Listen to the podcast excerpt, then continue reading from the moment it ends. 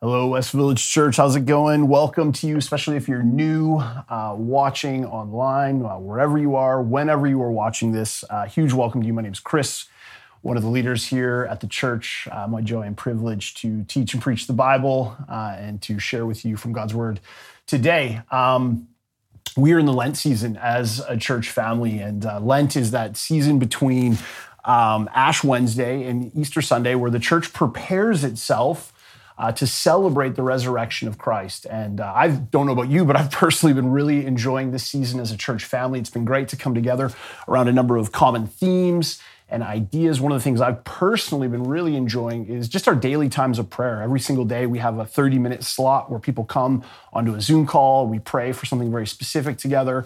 Uh, and it's been great. I personally have been trying to get to every single one of those that I can and just been great to see people, been great to pray with brothers and sisters for our church, for the city, for uh, for the government. Uh, it's just been fantastic. I encourage you to join in. You can get all the details for everything we're doing with regards to Lent if you just go to our website, westvillagechurch.com forward slash Lent. Everything's on there.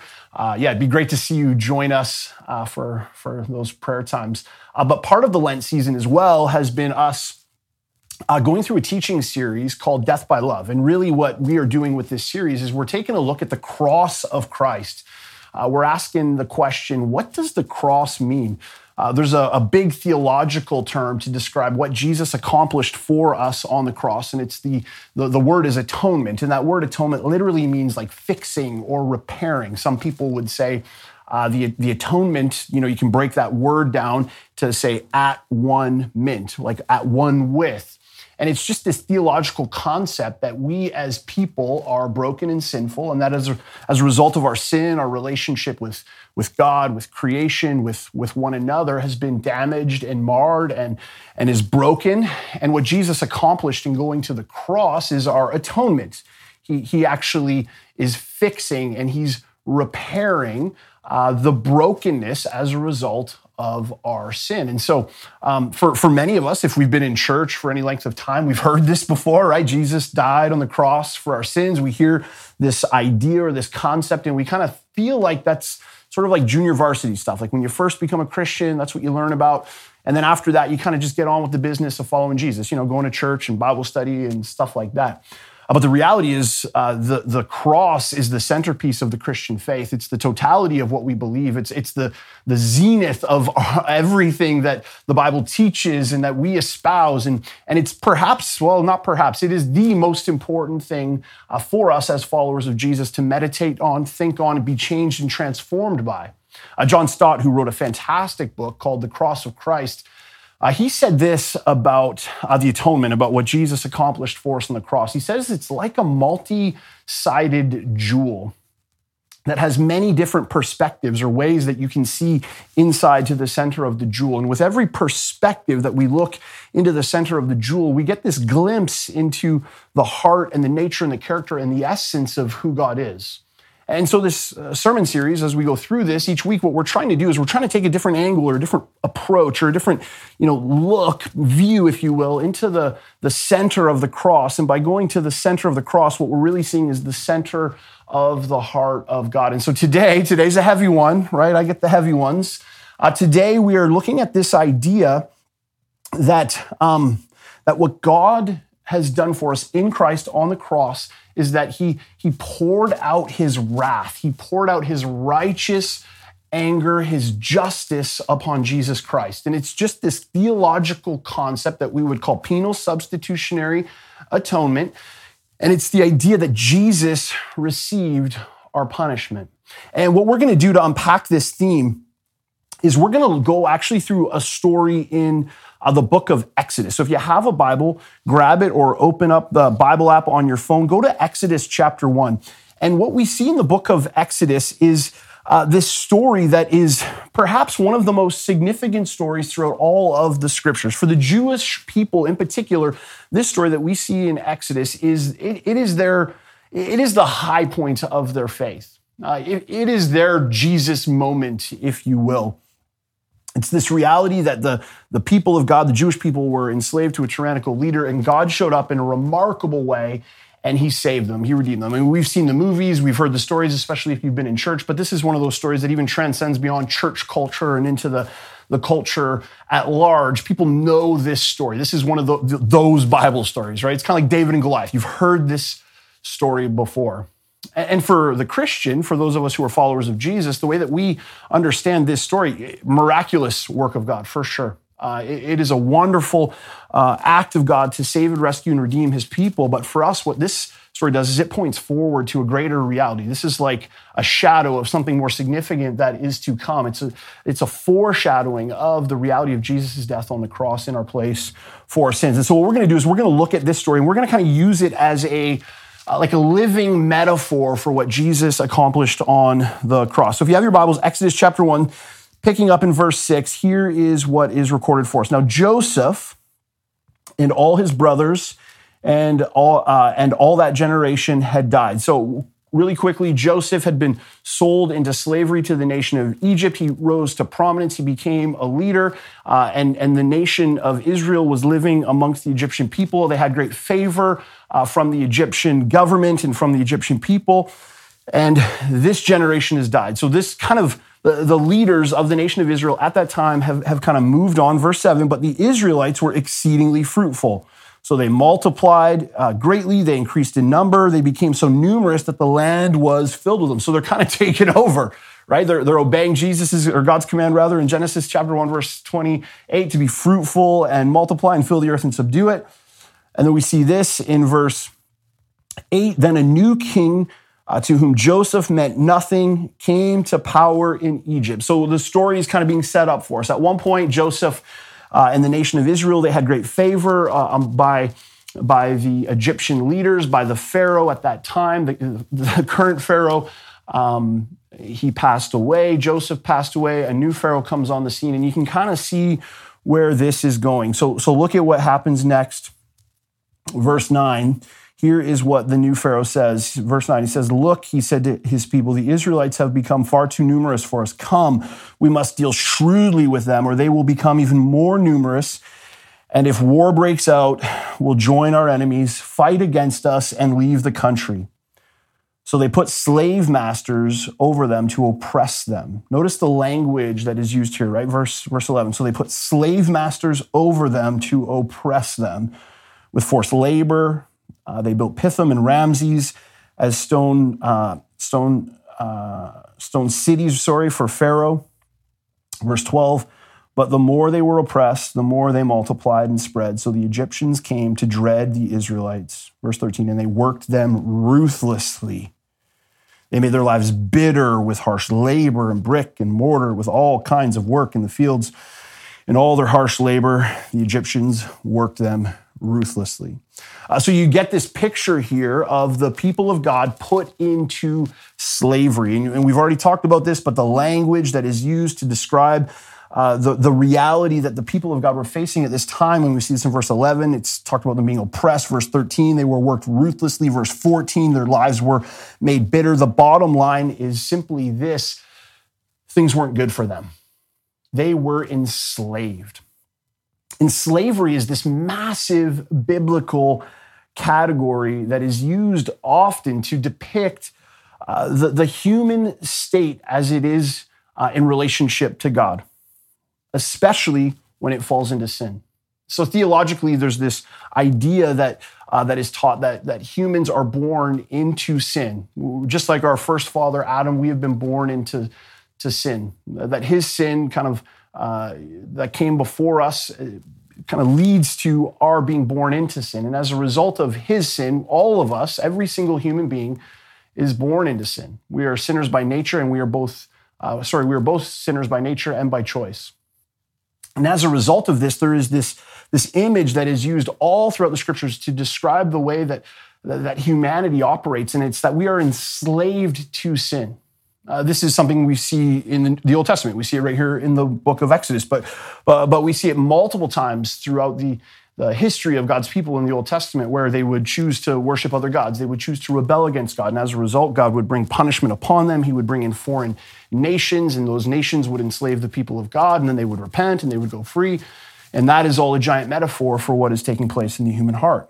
The theme is picked up in the New Testament also. The Apostle Paul talks about this idea uh, of, of humanity being enslaved to sin. He says this in Romans chapter 6, Romans 6, verse 16. He says, Don't you know that when you offer yourselves to someone as obedient slaves, you are slaves of the one that you obey? Whether you are slaves to sin, which leads to death, or to obedience, which leads to righteousness. So the Apostle Paul says you can either enslave yourself to obedience or you can enslave yourself to sin. He picks it up again in verse 20, carries on, where he says, When you were slaves to sin, you were free from the control of righteousness. But what benefit did you reap at the time from the things you are now ashamed of. Those things result in death. And again, Paul gives us this picture of, of humanity being enslaved to their sin. In other words, they are unable to choose anything other than sin for themselves. Jesus himself talks about this in John chapter 8. Jesus gets into this conversation with uh, the religious leaders and, and some of uh, some of the Jewish people, and they're having a conversation where Jesus is, is offering them freedom from their religious enslavement, freedom from, from the law in his teaching. And here's, here's how this conversation goes uh, John chapter 8, verse 33. They answered him, so the people Jesus is talking to answered him, We are Abraham's descendants, and we have never been slaves of anyone. Apparently, they forgot about Exodus chapter 1. Uh, how can you say that we shall be set free? Jesus replied, Very truly I tell you, listen to what Jesus says. Okay, listen to what he says. Very truly I tell you, everyone who sins is a slave to sin. Now, a slave has no permanent place in the family, but a son belongs to it forever. So if the son sets you free, you'll be free indeed. I know that you are Abraham's descendants, yet you are looking for a way to kill me because you have no room for my word. I'm telling you what I have seen in the Father's presence, and you are doing what you have heard from your father, talking about their father Abraham, not God the Father. Uh, so we get this picture of the reality of the human condition. That we are born into sin, and as a result of us being born into sin, we are enslaved to sin. Again, we are sinners by both by nature and by choice. And we have to grapple with this. We have to uh, we have to understand this. If we're going to properly understand what Jesus accomplished for us on the cross, we have to properly understand the condition of our hearts. We have to be willing to admit the fact that we are indeed sinful. Culture wants to minimize sin. Culture wants to trivialize it. It wants to psychologize it away. It wants to call it a personality disorder or uh, wants to describe sin as merely a mistake, blame it on our family of origin. Uh, we have all kinds of ways of dressing up our own brokenness and making it seem like it's not that big a deal, making it seem like it's something other than what it actually is, which is that the human heart, the human condition is one that is broken, one that is sinful, one that is enslaved. We want to do everything but take responsibility and ownership for it. I mean, just with me for a second, little thought experiment. Take a couple minutes and just look at the state of the world. You cannot escape the reality that the world is a dark and broken place. Uh, you think about it on a global scale, we have wars, we have, uh, we have famines, we have you know, systemic poverty, we have slavery, human trafficking.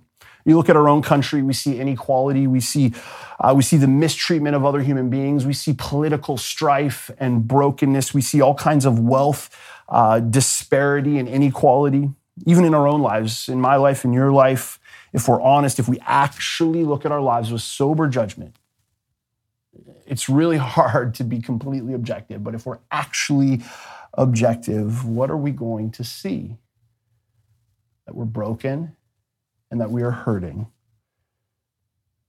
That is why, right now in our world, there's such a, a desire for justice. There's such a desire for us to, to pursue uh, justice and righteousness. It comes from a good place. It comes from people looking out at the world, seeing that the world's broken, seeing that there's racial inequality, seeing that there's economic inequality, seeing that there's all kinds of ways in which the world is systemically broken.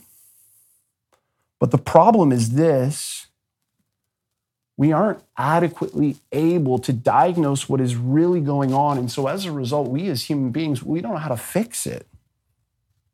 So, so we look at something like one that is uh, right now talked about a lot in our world, right? Like systemic injustice, when it, especially when it comes to race and gender. Really, any ism, whether it's racism or sexism, at the root of what is going on is a sin problem. See, as a culture, what we want to do is we want to diagnose this as a, as a system problem. That's, that's why we call it systemic, systemic racism, sy- systemic injustice, systemic, uh, systemic sexism. But to merely make this an issue of a system is to completely misunderstand what's actually happening. You see, if we boil any ism down to a system and we change the system, here's what we're going to do. We're just going to invert the problem. We're just going to take the oppressed and turn them into the oppressors. And those who were the ones who were oppressing will now become the ones who are oppressed. Now, I'm not suggesting there doesn't need to be changes made in our world. I'm not suggesting we don't need to rethink how we've uh, operated as a society or a culture. That's not at all what I'm saying. But what I am saying is that as a culture, we have completely misunderstood what is actually going on.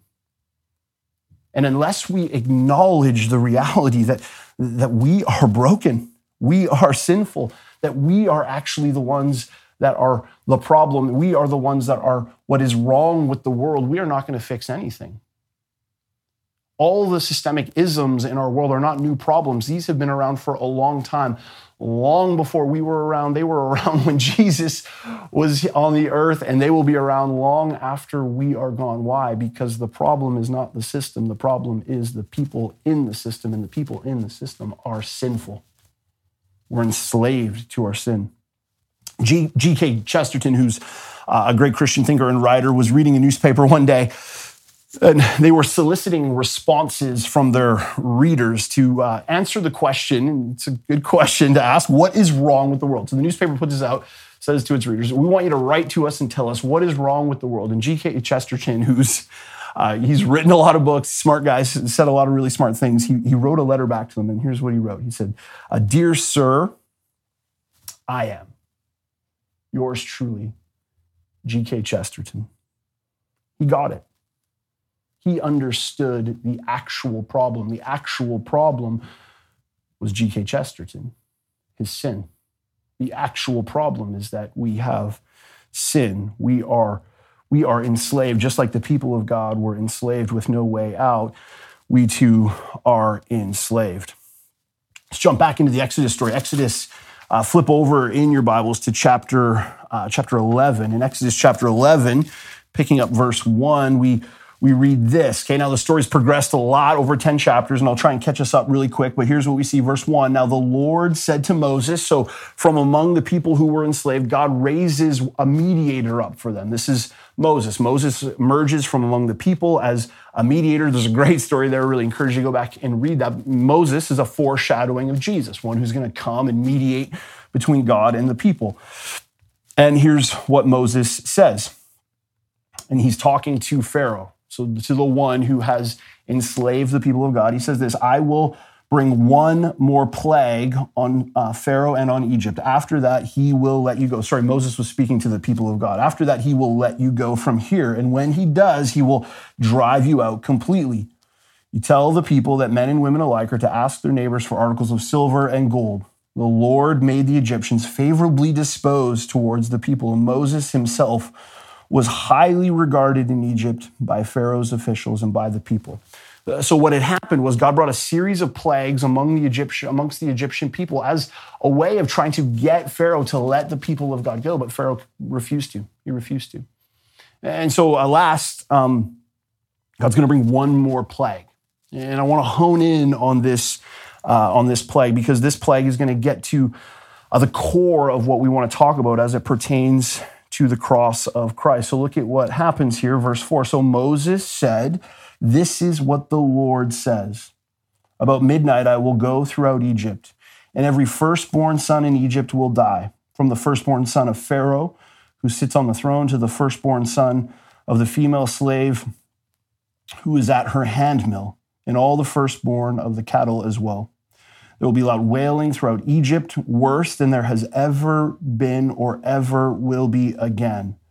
But among the Israelites, not a dog will bark or any person or animal. Then you will know that I am the Lord. Then you will know that I, the Lord, make a distinction between Egypt and Israel.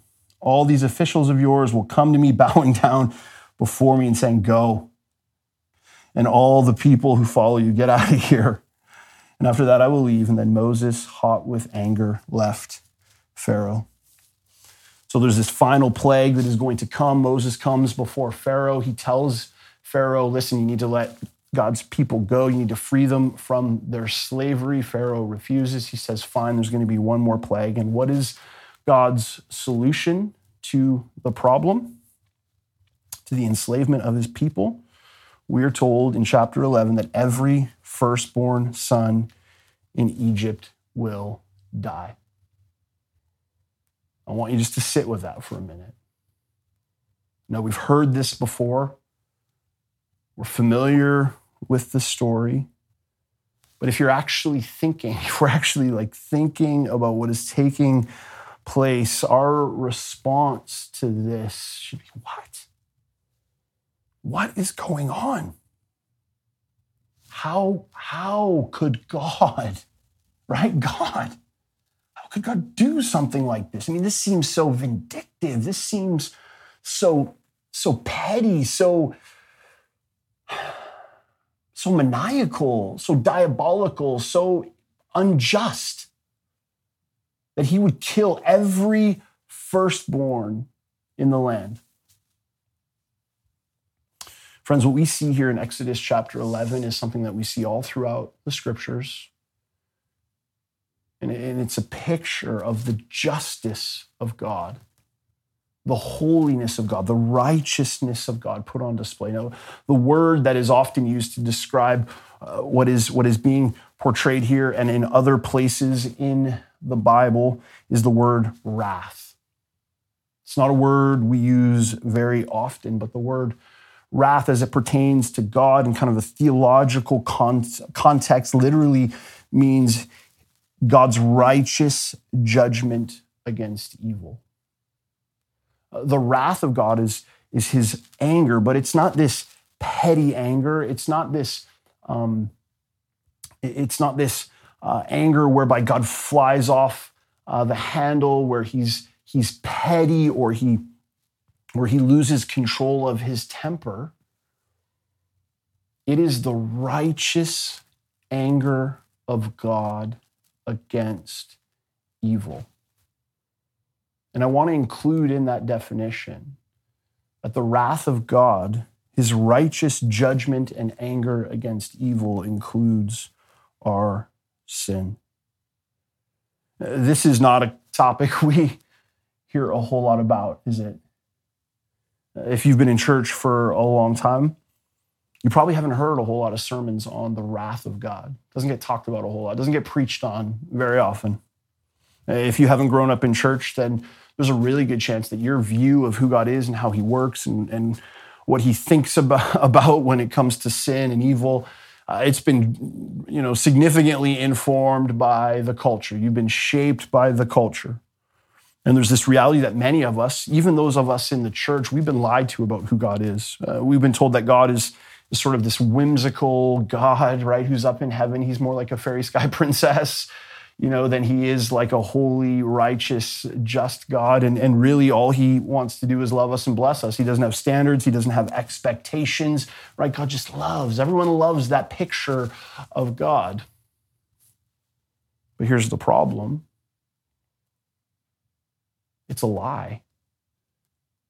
Or at least it omits a significant portion of the truth.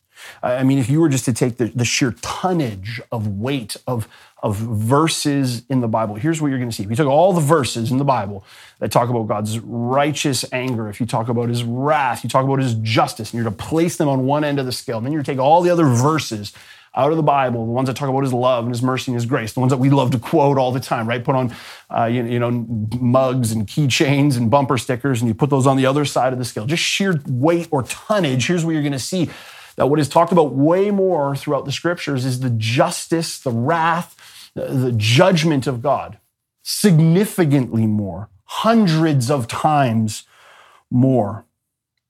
Now, I want to be clear for a second because it's a bit of a false dichotomy, in my opinion, to separate the justice of God from the love of God. You, you, you, can't do that. You can't separate the wrath of God from the love of God because I believe those two things go hand in hand, that it's actually unloving to not be just. And it's not just to not be loving. You have to be both, and God is indeed both. But here is the reality make no mistake about this, friends. The number one attribute that is talked about as it pertains to God throughout the entirety of the scriptures is his holiness. More than any other attribute, it's his holiness, his purity, his, his otherness than us. R.C. Sproul, who's a pastor theologian, he says this. He says, A God who is all love, all grace, all mercy, and no sovereignty, no justice, and no holiness, and no wrath, listen to what he says, is an idol. He's an idol. In other words, he's a God that you've just made up because you don't like the one that's in the Bible. So you just make up this picture in your mind of what God is. Keller, Tim Keller, who we talk quote here often, he says, if, if your God always agrees with you all the time, you probably made him up.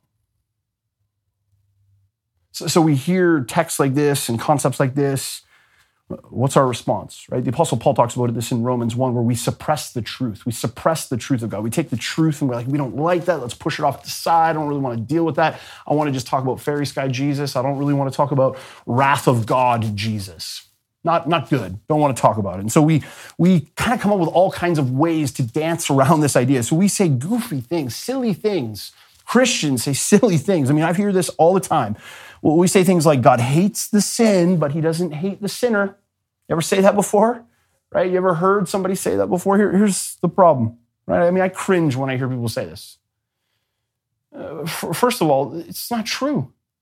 I mean, this is, this is nothing to do with Jesus or the Bible. In fact, if we're not 100% sure who said this, but it's usually attributed to Gandhi, not Jesus, that quote. The second thing that is really a problem with this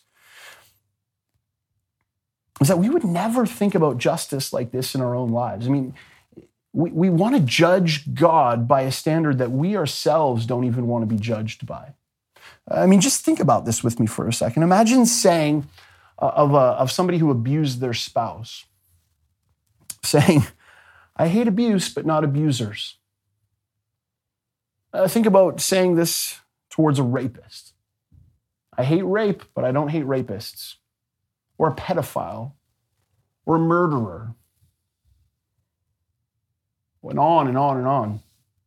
It's not how we operate. It's not even how we define justice. Why would we hold God to a standard that we are not even willing to hold ourselves to? But here's perhaps the biggest problem scriptures don't teach this. Scriptures don't teach that God hates sin and loves the sinner. I mean, I, I realize, don't, don't think this isn't lost on me that, that Jesus loves sinners. Okay, it's not, not what I'm saying. But we create a false dichotomy and a massive category error when we start to think of sin as something that happens out there and not something that is deeply embedded inside the human heart. See, the scripture teaches the complete opposite of this idea that God hates the sin, but not the sinner. The reality is, what the Bible teaches is that God is holy, He's just, and He hates evil and He hates evildoers. I want you just to sit with that for a second. And I know, I know it's heavy. It's hard. It's hard. And some of you are thinking to yourself, but, but Chris, that's just not very nice. I don't know if I like it. Here's what I would say I don't know if I like it either, but it's what the Bible says. It's what the scriptures teach. And so, so as a follower of Jesus, I have to decide am I going to humbly submit myself to his word, or am I going to put his word underneath me, underneath my submission? Am I going to say to the Bible, you know what, I'm going to submit to you, I'm going to submit to what you say? Even if it bothers me, even if I don't like it, I'm going to conform my will and my ideas and my concepts of human nature and sin and evil and justice and righteousness and all that stuff. I want to conform that to you as opposed to trying to ask you to conform to me. This is what the scriptures teach. I'll just quickly go through some passages of scripture in the Old Testament. We see this in Psalm chapter 5, Psalm chapter 5, verses 5 and 6. We see this the arrogant cannot stand in your presence. Listen to what this says. Okay, again, I don't write the mail, I just deliver it just to prove I'm not making this up.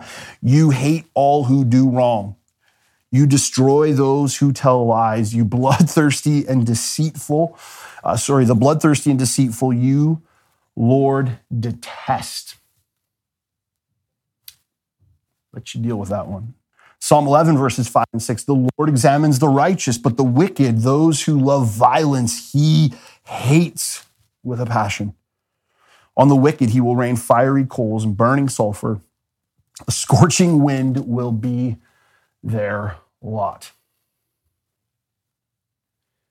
Got to deal with this. And some of you would say, but Chris, that's the Old Testament, right? The God of the Old Testament, he was kind of like junior high God. He was still kind of figuring out how to deal with his, you know, pent up emotions, right? So he, he had these fits of bursts and anger. But New Testament God, he's nice. He's kind of come into his own. He's he's a little bit more relaxed. He's got his hormones under control. Unfortunately, we see a lot of this kind of talk in the New Testament.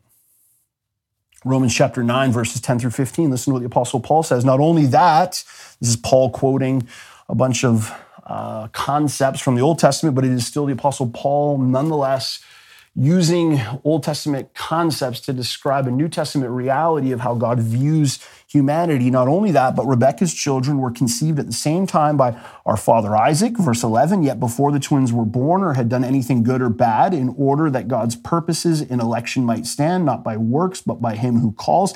She was told, listen to this, the older will serve the other, just as it is written, Jacob I loved, but Esau I hated. What then shall we say? Is God unjust? Not at all. For he says to Moses, I will have mercy on whom I will have mercy, and I will have compassion on whom I have compassion.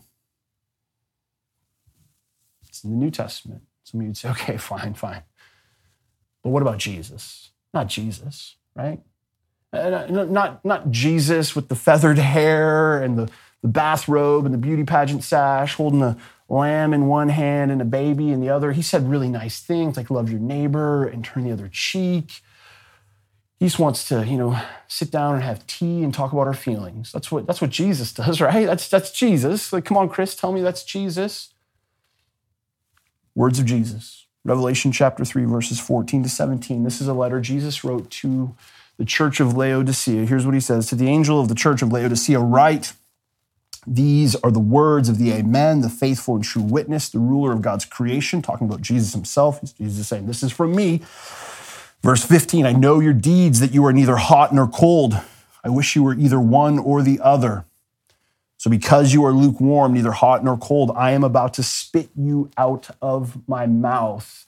Another way to translate this, you make me want to puke. Jesus is literally talking about vomit here. Verse 17, you say, I'm rich, I've acquired wealth and do not need a thing, but you do not realize that you are wretched, pitiful, poor, blind, and naked. Friends, the reality is this every other religion teaches that humans, humanity, humankind is not that bad, and God is not that good. But Christianity teaches us that God is holy, and we are not. We are sinful. And that doesn't sound like good news, but it is good news. It is good news that God's ways are not our ways, isn't it? It is good news that God's thoughts are not our thoughts. It is good news that God's justice is not our justice, is it not? I mean, everything in us recoils when we hear about a God like this, but I want you just to step back for a moment and think for a moment ask yourself this question Don't you, don't I, doesn't our world long for justice? Don't you long for justice? I mean, just think for a second. If you're married, right, and you have a fight with your spouse, spouses do this once in a while, apparently. Your spouse offends you. Don't you long for justice? I mean, if my spouse, if my dear sweet wife Kelly offends me, trust me, I long for justice. I long for justice as if all of Western civilization rests on her giving me justice. Right? She's always like, I've already apologized for that, Chris. Why do I need to apologize for that again? Because I want justice. It's not enough. Give me more, give me more, give me more. There's this reality, though. There's this reality that we want it. I mean, just take a step back and look at our culture for a second. I mean, right now we are in the throes of what has been dubbed as cancel culture. And I, and I realize this is a very nuanced subject to talk about, but, but just think about, think about what's happening in our world. Like it's, it's, it's madness. It is absolute madness where anyone at any time can get canceled for something that they said 20 years ago when they didn't even have access to the, the knowledge or the expectations of the day that we find ourselves in. Something they said that might not have been politically correct, or they went to a party that they shouldn't have gone to, or they wore an outfit that they shouldn't have worn, or they said a thing that they shouldn't have said. What ends up happening? The Twitter mob comes after them, pressure gets applied, they get their job gets uh, taken away from them, their show gets shut down, they get functionally canceled canceled. But at the core of that, what is happening? It's a desire for justice. But here's the problem, right? Here's the problem. You have imperfect people implying, uh, applying rather imperfect justice in a very imperfect way. I mean, I think Mr. Potato Head got canceled this week. Like that's that's crazy. It's crazy. But that is what happens when broken people, sinful people, imperfect people try and apply imperfect justice. It leads to a multiplication of sin and brokenness in the world. And what Christianity is offering us, what, what, what is offered to us in Christ, is a holy God who is perfect and who judges perfectly and applies his perfect justice against an imperfect and sinful world. See, we love the idea of justice. We love it. We love the concept of justice. We just hate the idea of a just God who applies his justice on us. We're fine when justice is applied to someone else. We're fine when God brings justice to bear on those that we have deemed unworthy, that we have deemed worthy of wrath, worthy of judgment, worthy of justice. But I want you to notice something. We never include ourselves amongst those who are worthy of his justice. It's why we make lousy gods. And it's why we need the justice of God. So let's jump back into the Exodus story here, okay? Exodus chapter 12, picking up in verse 1. Story goes on. Verse 1 says this The Lord said to Moses and to Aaron in Egypt, This month is to be for you the first month, uh, the first month of your year. Tell the whole community of Israel that on the 10th day of this month, each man is to take a lamb for his family, one for each household. If any household is too small for a whole lamb, they must share one with their nearest neighbor.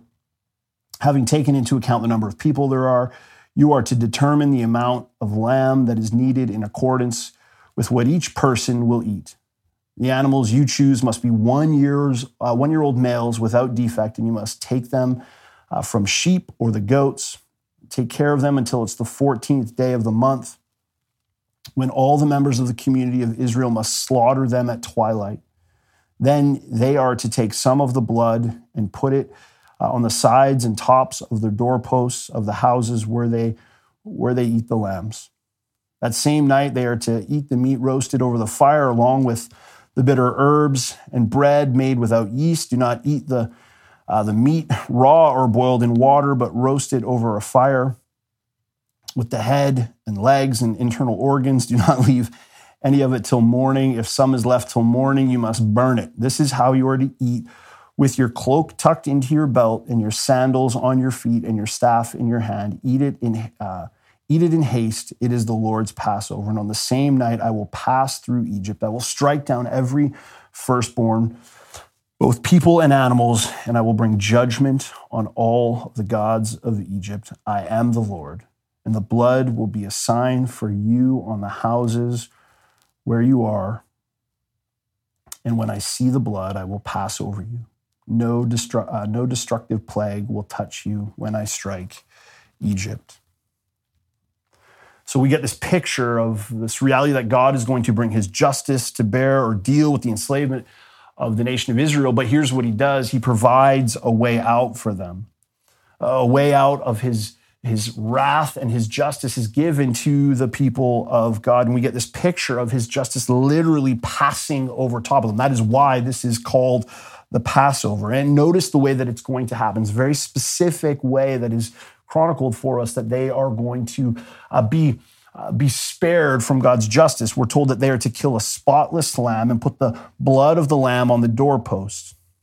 And then, the, as the judgment of God comes through the land, it will literally pass over their house. In other words, for anyone who does this act in faith, whoever would kill the lamb, put the blood on the door, they will be saved from the impending judgment of God. If you, if you were listening in previously, like last week, Matt talked about uh, this idea that Christ is our substitute, and he went back to uh, the book of uh, Deuteronomy, where, where the lamb was actually the substitute for the sin of the people. And again, we get this picture of this lamb being substituted in the place for the people. And really, what this is ultimately a picture of, this is a foreshadowing of the cross of Christ, where Jesus is going to go to the cross.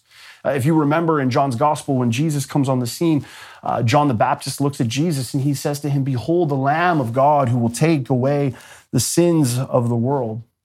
And we get this picture of Jesus going to the cross and actually taking away our sin, but not just taking away our sin, actually taking our punishment, taking our justice, just as this lamb was slaughtered and the blood represented that they had come underneath the, the death of this lamb, the, the blood of the lamb was over them. So too is Jesus going to go to the cross. And in going to the cross, what he is going to what he is going to do for us, experience for us, is he is going to receive our punishment.